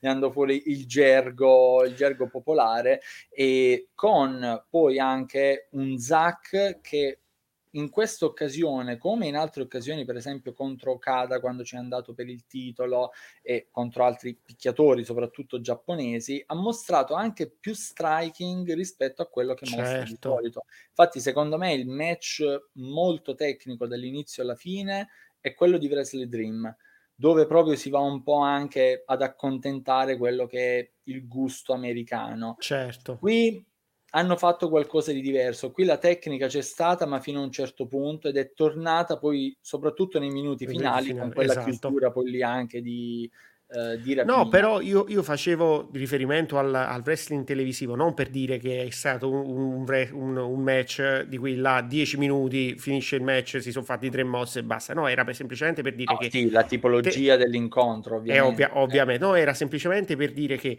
tendenzialmente in un match fatto di sottomissioni e di dettagli, perché poi Zack Saber Jr. È un, è un wrestler di dettaglio, è uno di quelli là che ti piega il dito, ti muove ti muove il ginocchio, ti sposta il gomito, cioè fa tante micro cose. È ovvio che lo apprezzi di più se lo guardi dalla TV piuttosto che delle volte da no, quando sei sì, lì, sì. perché, non, perché non sempre sei a favore suo. Quindi, magari se te lo fa davanti ci sono tante cose che tu noti di più. Viceversa, se tu lo vedi in televisione, dove ovviamente la camera va a puntare, è, su questo la regia New Japan, secondo me, è ancora imbattuta rispetto a qualsiasi altra promotion, sui micro dettagli degli incontri. Cioè, mh, ovviamente questa cosa è nata 15 anni fa con Risk Control no? di, uh-huh. di, Okada su, su Tanashi, ma una, un, un, una una capacità di guardare al dettaglio maniacale di dove metti la mano, dove, dove, dove metti il gomito, dove metti il piede, dove metti quel determinato arto e questa roba secondo me lo la, rende eh, il match più televisivo in questo senso qui, cioè un match che magari se, te, se sei lì lo apprezzi, ma se lo guardi da casa dici ma questi che cazzo stanno combinando? Allora, Stefano dalla chat ci dice non sono fan dei match tecnici, però è stato molto bello e questo secondo me vuol dire tanto perché certo. comunque quando non si è esattamente sponsor di un certo stile, eh, poi magari no, trovare qualcosa che si apprezza la rende molto simbolica. Come certo. mi ricorderò di questo commento. Diego che si lancia con le stelle, lui invece le 5 stelle più meritate, più meritate finora, pazzesco. Ma abbia, abbiamo già detto che Zack Saber Jr. contro Brian Danielson è stato un capolavoro, non so se... se, cioè, se, se capito. e, ehm, No, no, decisamente bello e appunto ve ne parlerò poi anche in un altro contenuto di questo incontro perché ci sono un paio di cose nello specifico del match e successivamente del post match che vanno, che vanno ricordate un po' di più.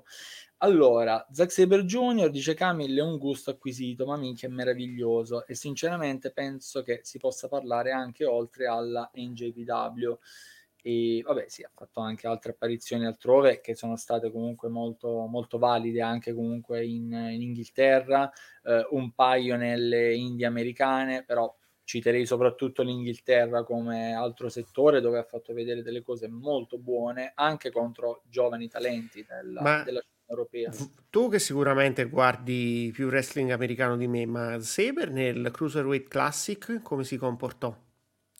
Non so se ricordi. Era anche totalmente un altro Zack Saber Jr. Se non sbaglio, okay. uscì al primo round. Ah, figurati. Non, se non al successivo, no, ma penso primo round perché comunque il fulcro di quel torneo fu soprattutto la rivalità Gargano-Ciampa. Ok. E che fecero un teaser comunque per il futuro, però no, cioè, non, Chiaro, certo chiaro, non lo spinsero fino alla finale. Chiaro, no, no, no, ricordavo solo che fosse uno dei partecipanti, non di certo che, che avesse io, io quasi, se non me lo citano, io lui e Koteibushi non me li ricordo, tant'è che quando un certo sito italiano ha avuto l'ardore di dire la IW firma un ex stella della WWE, ho detto ma cazzo è questo? Vado a vedere i Bushi perché? Perché il Cruiserweight Classic, fate cagare, fate, dire, fate siti italiani, fate proprio cagare perché di tutte le cose che ha fatto Kotei Bushi nella vita, prendere la WWE, cioè Madonna, e quindi non me li ricordo neanche loro per, per certi versi lì, ma non, perché non hanno fatto granché. Allora, Diego si spinge proprio in là e dice facile candidato a Match of the Year. Eh, in Bravo, questo Diego. inizio anno ce n'è di roba, ce n'è. Di sicuro ne parleremo di nuovo eh, a fine mese quando voteremo il meglio del mese di febbraio nel nostro gruppo Telegram. Quindi mi raccomando, se come Diego, come Alessandro, Stefano, volete anche voi partecipare alle attività per la nostra community ristretta, volate nella descrizione di questo video, in generale dei nostri contenuti video e trovate il link del, del gruppo Telegram. Dice poi Stefano, infatti la NJPW con il main event ha fatto un capolavoro anche con la regia, verissimo, assolutamente, infatti poi lì di alcune cose di regia ci sarà decisamente da, da parlare. E in realtà ci arriviamo perché poi niente, questo è, questo è l'incontro fra Zack Saber Jr. e Brian Danielson, ripeto, parleremo anche successivamente, ma in realtà il prossimo match è già il main event perché specifichiamo. 60 64 minuti di guerriglia totale, 64 minuti di caos e di devastazione anche proprio fisica per gli atleti, dove cosa succede? In un dog pound steel cage match, il Bullet Club War Dogs sconfigge lo United Empire in questo testa a testa sostanzialmente che mette fine, almeno per il momento, poi vedremo i rimanenti dello United Empire in futuro, però per il momento mette fine alla rivalità fra Bullet Club e United Empire con una netta vittoria per la fazione di David Finlay, rappresentata appunto da lui, in questo momento tra l'altro campione IWGP Global, poi Alex Coglin e Gabby Kidd, Clark Connors e Drilla Moloney, dall'altro lato Will Osprey, Jeff Cobb, Francesco Akira e eh, TJP quindi sostanzialmente proprio uno schieramento in assetto di guerra perché sono andati a prendere anche proprio per la formazione dei team quelli che sono anche dei tag team proprio della, certo. della stable, quindi proprio una cosa molto studiata, così come molto studiati sono stati diversi spot che sono stati eseguiti durante il match, una preparazione davvero molto buona per il posizionamento dei lottatori. Mi viene in mente, per esempio, l'entrata in scena di Francesco Akira quando è il suo turno di eh, arrivare, che entra lanciandosi dalla cima della struttura che c'era intorno al ring, che dava più un'impressione quasi da, non dico Alien Estelle, però... Siamo lì Certo. Siamo lì un po' in quella, in quella zona. Quindi davvero io eh, avevo delle basse aspettative per questo match perché non ne vediamo tanti di incontri di questo tipo in Giappone dove si maneggiano anche tanti oggetti. Io poi ho una paura micidiale dei tavoli giapponesi. Le ragazze per me devono proprio smettere di utilizzarli perché sono armi di distruzione di massa. Ehm, sono riusciti però in questo match a utilizzarli anche molto bene. Francesco Akira in questo inizio anno l'hanno tipo mandato già, se non sbaglio, tre volte attraverso un tavolo. Davvero stima per quel, per, per quel ragazzo e la resistenza della sua schiena. E mh, poi in generale anche mh, altri spot comunque molto ben fatti. Devo dire, come giusto come critica, un po' di mh, leggerezza nell'introduzione degli oggetti. Mi spiego. Clark Connors dà una mano a Kid nel portare dentro le sedie. Come lo fa? Lanciandole dall'esterno della struttura verso l'interno del ring. Chi c'è nel ring? Will Osprey, Francesco Akira e un'altra persona dello United Empire, non mi ricordo esattamente chi c'era, ma Will Osprey in particolare pochissimo ragazzi, veramente poco, non si prende una sediata volante netta sulla fronte, si è protetto con la mano giusto veramente all'ultimo, così come all'ultimo sia lui che Akira hanno proprio tentato di eh, accopparli in questo match, perché poi dopo Gabe Kid si mette a fare la girandola con la scala incastrata nella testa, ma ragazzi è una pericolosissimo, pazzesca. Pericolosissimo. Cioè, io ho visto Akira buttarsi proprio da solo perché lì ha detto o, la, o, mi salvo la vita oppure prendo il colpo come da copione. Per fortuna ha scelto di salvarsi la vita. Will Osprey certo. voleva fare metà e metà e quindi è andato vicino alla scala tenendo il braccio davanti come no, se siete abbagli- abbagliati dal sole. In piena estate avete il sole in faccia, mettete il braccio davanti, no? Will Osprey ha dovuto salvarsi la testa con quel braccio. Quindi questa è magari qualche leggerezza che c'è stata, però per il resto davvero un, un match incredibile. E mentre io vado a leggere la chat e evidenziare un po' di cose, inizia ad andare tu su questi 64 minuti. Eh ragazzi, tante considerazioni, veramente tante, tante considerazioni. Partiamo dalla prima. Ehm, I due, tra virgolette, peggiori del match. Non ci sono due peggiori ci sono, se proprio dobbiamo trovare due che hanno dato poco all'incontro, possiamo fare due nomi, che sono Drilla e sono Jeff Cobb. Poi però andiamo a vedere, andiamo a vedere il, il match e scopriamo, o comunque sappiamo ben da prima, che hanno lottato entrambi da infortunati. Quindi, non, non, nonostante tutto, mega applauso a entrambi, perché hanno tirato fuori comunque tanta roba, nonostante fossero infortunati. Addirittura Drilla, ragazzi, c'aveva eh, un triciclo, un tricipite strappato, quindi si sarà fatto anche una bella botta di antidolorifici e sarà comunque andato a lottare sul ring. Quindi Paura, uh, paura. Qui, qui, è, salita, è salita in cattedra un po' di All Japan. Eh, esatto, anni, anni, anni, anni, 80, anni 90, dai. Esatto, anni, esatto quello, quello dei, dei, dei, quattro pilastri del paradiso. Esatto. E, ehm, questa è la prima considerazione che voglio fare. Seconda considerazione che voglio fare è relativa a un match non da New Japan, un match completamente lontano da quelli che sono storicamente i trope della New Japan, con ah, tanto sangue, con un match americano, no? una, una, roba che potresti vedere più in GCW. Io adesso non sono solito guardare GCW, ma immagino che la violenza espressa superi ovviamente quello che abbiamo visto in New Japan, ma, ma la classe che abbiamo visto anche nelle espressioni di violenza di questo match è, è veramente fine, è veramente di alto livello. Terzo, plauso a Gedo, plauso anche a Dick Togo, plauso a Evil, plauso alla House of Torture, chiunque stia facendo il booking della New Japan.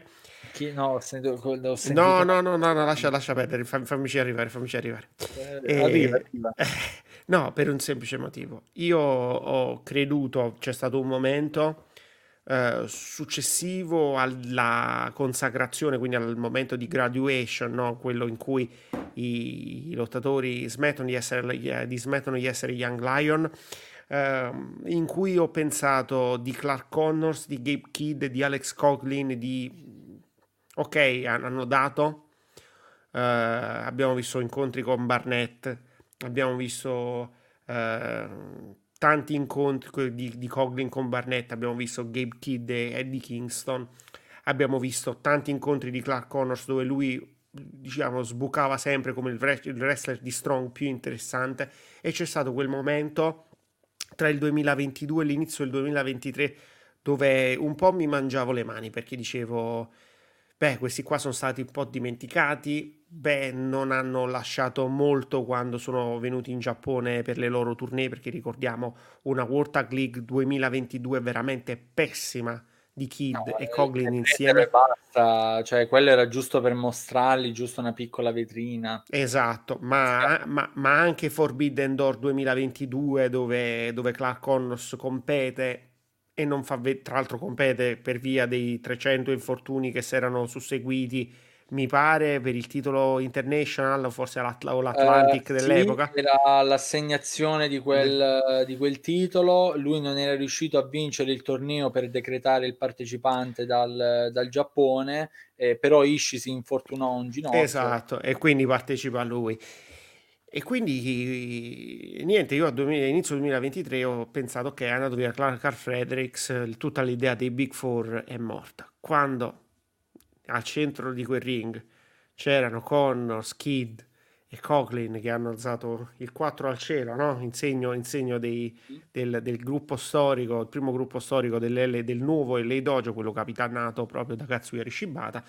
Ho pensato, beh, forse questa qui è la timeline migliore e tutti e tre hanno fatto un match della Madonna. A cominciare, secondo me, dalla presentazione di Alex Coughlin, che si è presentato con una ventina di sedie e le ha portate tutte quante a braccio. Bellissimo, bellissimo. Ragazzi, allora, io non so quanto pesa una, se- una sedia wrestling. Diciamo tra i 600 grammi e i tra il mezzo chilo e i 600 grammi.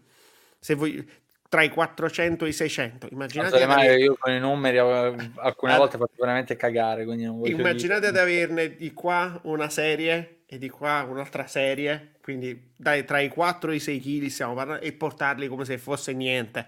Ragazzi, quell'uomo è veramente un androide. Alex Coglin ha una forza incredibile. Cioè, è, mm, è vero, io ho visto sollevare JR Kratos con una tranquillità unica quindi figuriamoci se non riesce a sollevare Jeff Cobb, ma esattamente come forse un po' Iculeo è ancora troppo uno one hit pony, no? Iculeo ha la Power Slam che è la mossa che fa sempre fare oh ai tifosi, okay. lui, ha, lui ha il, voglio dire, ha quel Samoan drop che, um, o comunque quel, quel, quello, quel, quel body press. Sì, ok, no? quella, quella uh, che carica, diciamo, facendo e, una e, preparazione di sollevamento. Esattamente, e quella lì è la, è la mossa, ancora adesso è ancora un po' troppo uno one trick pony, ma piano piano comincia a vederci qualcosa.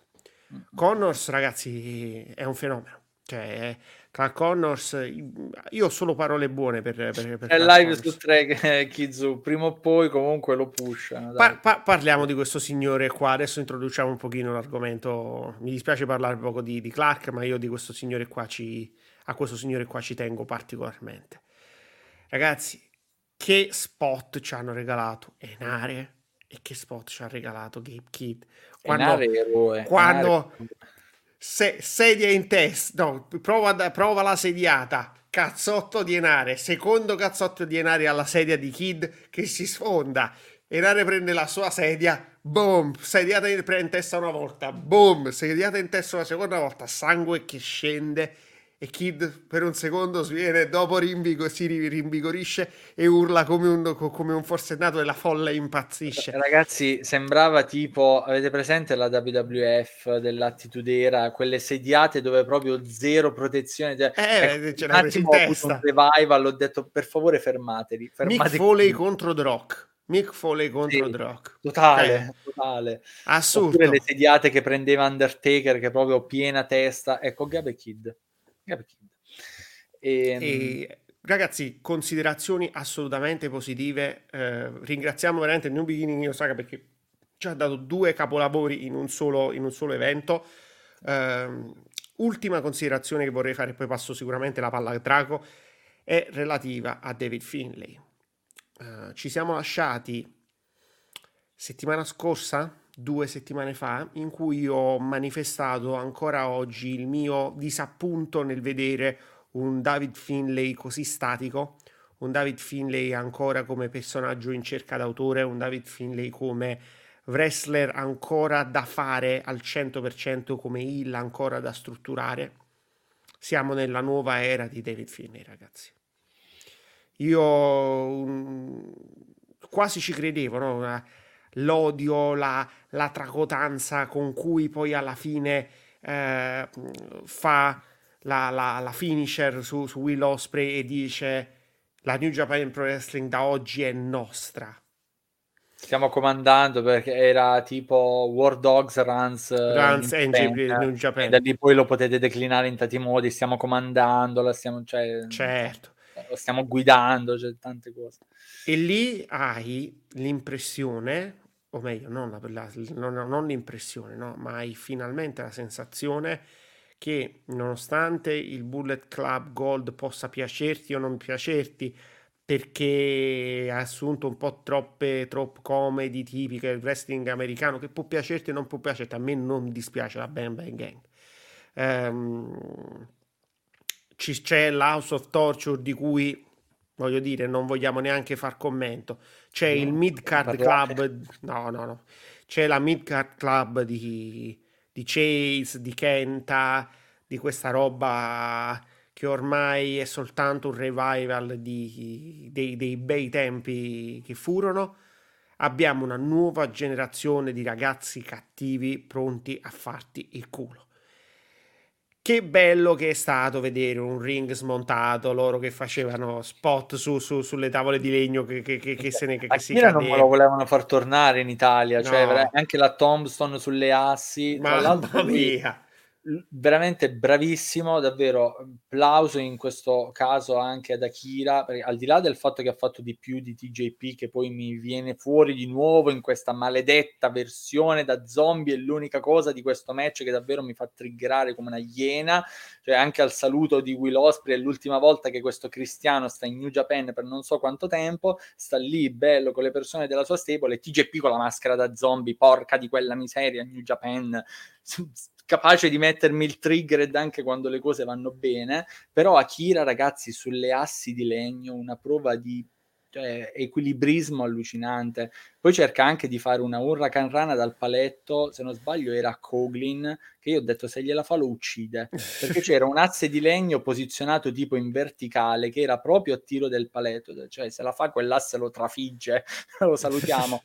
Poi cosa fanno? Mi prendono Akira, me lo chiudono in una tombstone e lo schiantano sugli assi di legno e lì c'è un altro momento del match che mi è rimasto veramente un sacco impresso, infatti mi sono scaricato qualsiasi foto di quel momento, con Osprey che morente si avvicina ad Akira dal centro del ring che c'erano pezzi di materassini, pezzi di canvas, le assi distrutte, lo tira letteralmente via e se lo tiene all'angolo proprio come il fratello maggiore che cerca di proteggere il più piccolo, lo, lo, certo. lo acc- gli accarezza la testa, cerca di farlo... Sì, è stato un momento, è stato nel, nel, nel come dire, in quel momento quasi gore, è stato un, un momento di, di, sensibilità strepitosa. Oh, abbiamo passato San roba. Valentino, ok, però concedetemelo, è stata una cosa romantica. Vero, vero, assolutamente. È stata una cosa romantica perché poi poco dopo c'è Will Osprey che capisce la situazione perché con anche Akira fuori gioco, Jeff Cobb ammanettato, TJP comunque l'avevano di nuovo saccagnato. E Nare, e Nare che ormai, ormai, stava sul ring semplicemente perché è un eroe,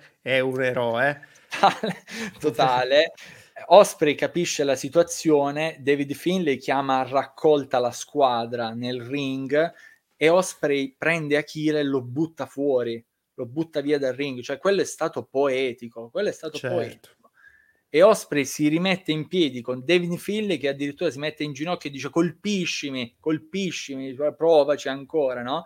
E Osprey che cade ai suoi piedi, spear di Connors e poi la overkill con Finley che si avvolge il filo spinato per fare un po' la cosa diciamo un po' più scenografica nel finale forse quello è stato il punto che non ho apprezzato cioè con un ring ormai praticamente distrutto con cioè l'impatto finale, già la overkill di base è, un, è una mossa molto suggestiva, no? Perché è un suplex sul ginocchio, quindi è, è, molto suggestiva di sé. L'idea forse del filo spinato sì era certo per, per rendere l'idea no, del, del, dolore, di, di, di tutto il resto però l'ho, l'ho, trovato un pelo superfluo. E non, non dava niente di più, cioè di, esatto. ha fatto la spia, cioè, anche se li faceva tipo un palm strike, un ceffone... Sì, eh, finiva, no, era, semplicemente perché quello è overkill, quindi è ultra... No, eh è, e va, no, va, so, va sopra. Diciamo Ci sta. Una, una, cosa in più, ok, va bene, però... Prima di sentire le tue opinioni relativamente a questo incontro, caro Draco, vuoi che ti faccia la domanda prima o ti faccia la domanda dopo? In che senso? Ragazzi, dite, ditemi un attimo velocemente nei commenti. Voi volete la domanda subito o volete la domanda dopo? Facciamo parlare no, direi, direi subito perché tanto ormai questo era il main event. Poi c'è appunto la parte successiva post match che ce la sbrighiamo in breve. Allora te la, te la, faccio, te la faccio, subito. Ehm, secondo te, che cosa ne sarà dello United Empire? Mm, dobbiamo aspettare Sapporo per forza di cose. Allora, innanzitutto prendo un commento di Stefano dalla chat che dice giustamente Akira penso ormai sia pronto per spot importanti in New Japan. Akira, come ha tradotto bene Kamil, tra l'altro la traduzione del promo di Akira dopo il match la potete trovare sui nostri social, fatta appunto da Kamil, un discorso di Akira secondo me è molto importante anche proprio come messaggio di maturazione e se tanto mi dà tanto Akira che dice porterò la divisione junior heavyweight eh, dello United Empire in cima, vuol dire che tu devi andare a prendere il titolo singolo ai WGP. Basta con le vittorie di coppia, basta con eh, cercare di inseguire appunto le cinture di coppia, magari lo può fare anche, visto che c'è Callum Newman ancora per quello che sappiamo è a disposizione però il top della competizione, la competizione singola, il top della divisione junior heavyweight è il titolo junior heavyweight. E qui ti volevo, e qui ti volevo.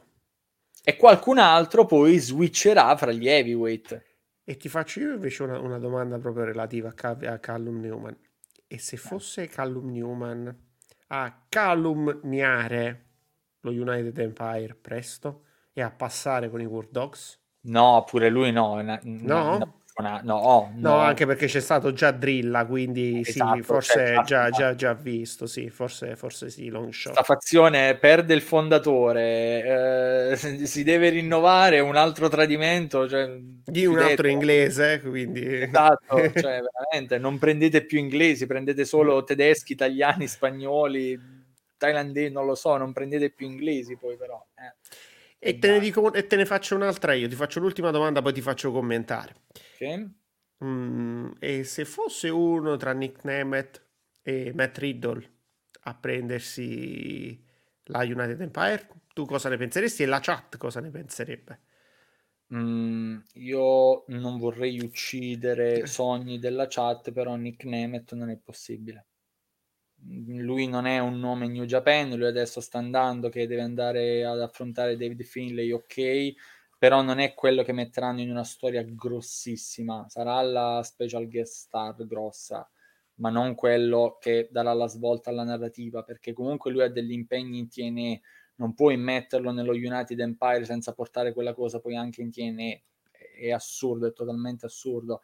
Matt Riddle, non avendo in questo momento magari un contratto con una sigla un po' più grossa e che ha un certo tipo di esigenze, ma è impegnato soprattutto con la MLW per quello che se ne sa, potrebbe essere un'aggiunta, un'aggiunta certo. alla stable. Tra l'altro lui sarà proprio nell'ultimo match di Kazuchi Kokada in New Japan, che sarà importante sia per cercare di capire qualcosa per lo United Empire che per il caos, perché anche certo. il caos in questo momento è alla deriva totale. Lo United Empire ancora regge, esatto. e diciamo comunque ha dei nomi che possono certo. fare proprio effettivamente uno step concreto, ma il caos senza Okada assolutamente è, è zero.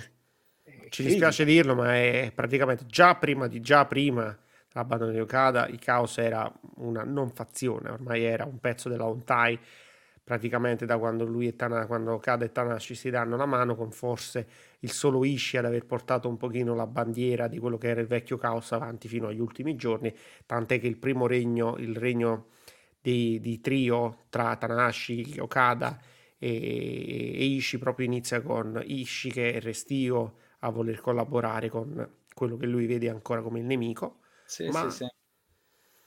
Eh, secondo me Chaos è sicuramente destinata a, a, finire, almeno questo è il mio auspicio.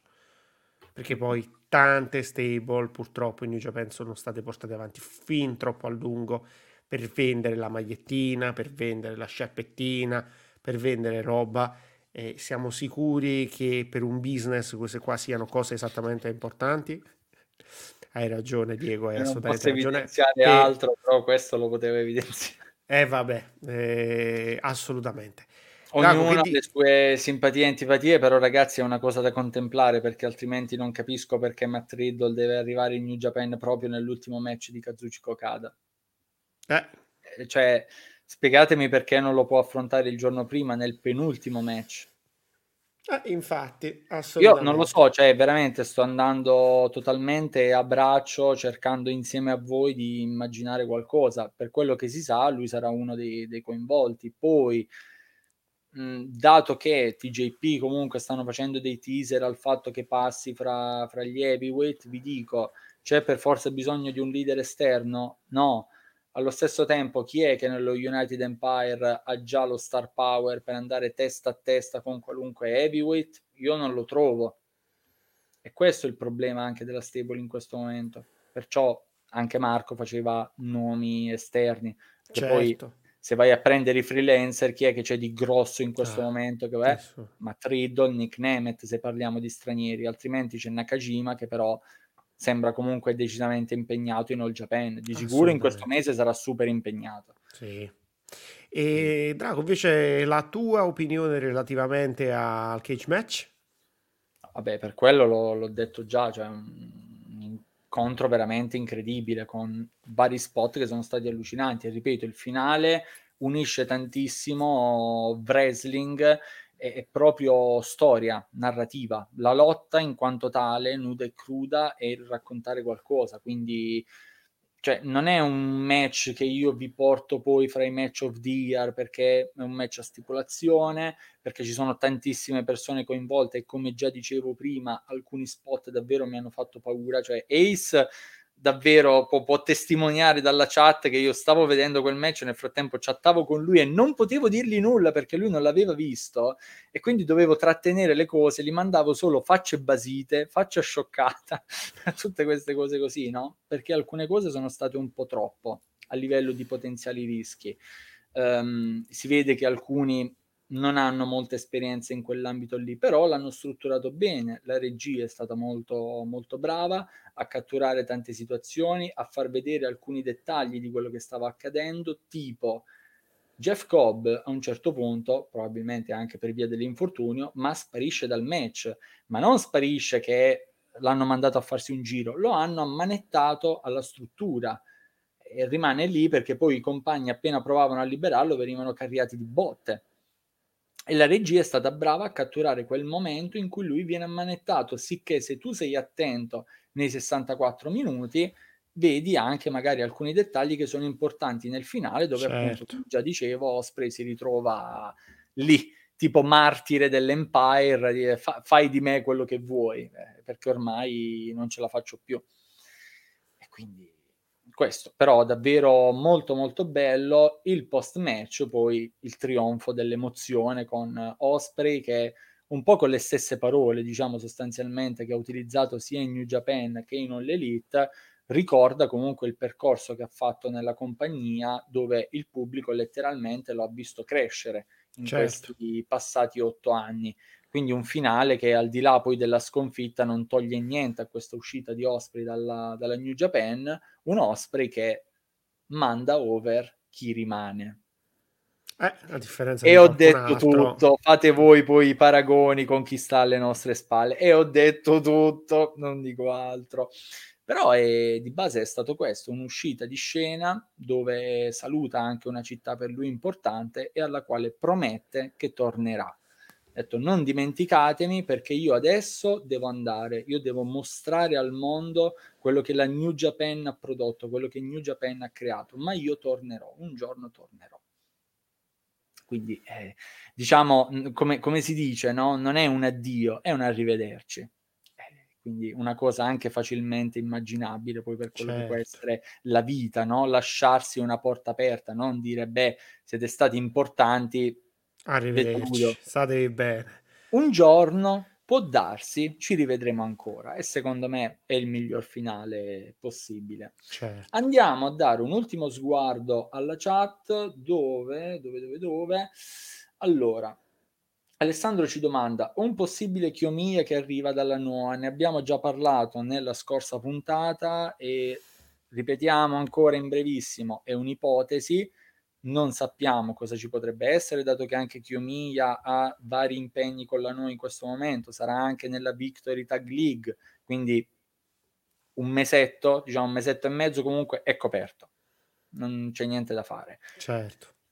Vediamo, di base può accadere, può accadere la qualunque, quello che è certo è che, come dicevamo prima, United Empire ancora ha i mezzi per reggere da sé il caos nel caos. Chissà, assolutamente. Eh. Io credo che il banco di prova sarà luglio, luglio-agosto, che sono il momento in cui Noah ha N1 Victory, scusatemi, e New Japan ha G1 Climax. Se per caso dovesse configurarsi l'ipotesi in cui Kaito Kiyomiya per l'ennesima volta sceglie di presentarsi al Climax invece di presentarsi al Victory, io credo che ci siano buonissime possibilità che per la fine dell'anno qualcosa si smuova tra Kaito, la New Japan e la Noah. Viceversa, e devo dire da fan New Japan mi auguro anche un po' sia così, viceversa mi auguro che Kaito faccia il suo percorso in Noah, che si mantenga anche un po' un equilibrio interno tra le federazioni del paese, che non si abbia necessariamente una società centratrice che è quello che solitamente è l'argomento di discussione dell'internet, figuriamoci del nostro gruppo chat, tra le promotion che comprano, quelle là che sono costrette a cedere. Quindi io per, que- per il futuro di Kaito mi auguro che siano dei nuovi ragazzi in Noah che vadano a supportare il sistema e che facciano in modo che la Noah cresca. Che, sia, che siano le indie giapponesi, che siano Osaka Pro, che siano Great, che siano Mici Pro a dare un po' di, di linfa vitale a queste, a, alla terza promotion, la seconda promotion del Giappone. Assolutamente, assolutamente. Vi, vi, viceversa, in New Japan acquisiamo un campione, acquisiamo un wrestler già fatto.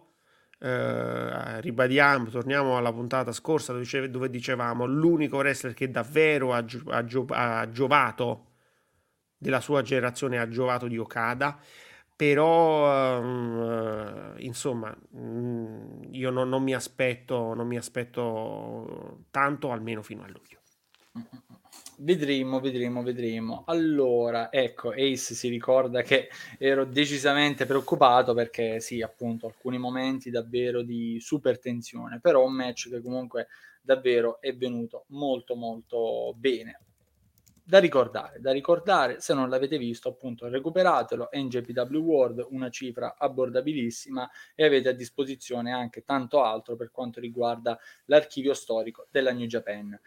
Noi siamo arrivati alla fine anche per questa puntata. Ovviamente torniamo la prossima settimana con il Fighting Spirit Podcast. Parleremo ancora di New Japan, dato che New Beginning continua, però parleremo anche di altro. Ci soffermeremo anche un po' di più su quello che sta accadendo nella scena Joshi. Ovviamente continuate a seguirci, entrate nel nostro gruppo Telegram che possiamo chiacchierare poi ovviamente sempre meglio e sempre più. Esattamente, se ci sono tante altre domande che volete farci, noi vi parliamo tutti i giorni, scambiamo chiacchiere. Venite su Telegram, chattiamo, così ci organizziamo anche per le prossime volte. Quindi invito Kilo, invito tutti gli ascoltatori, invito anche chi non ci ha seguito le live nel, nel, nell'entrare sul nostro Telegram. Come on guys, e noi ovviamente ci vediamo a un prossimo contenuto sempre qui su Wrestling Unico Amore. Ciao! Ciao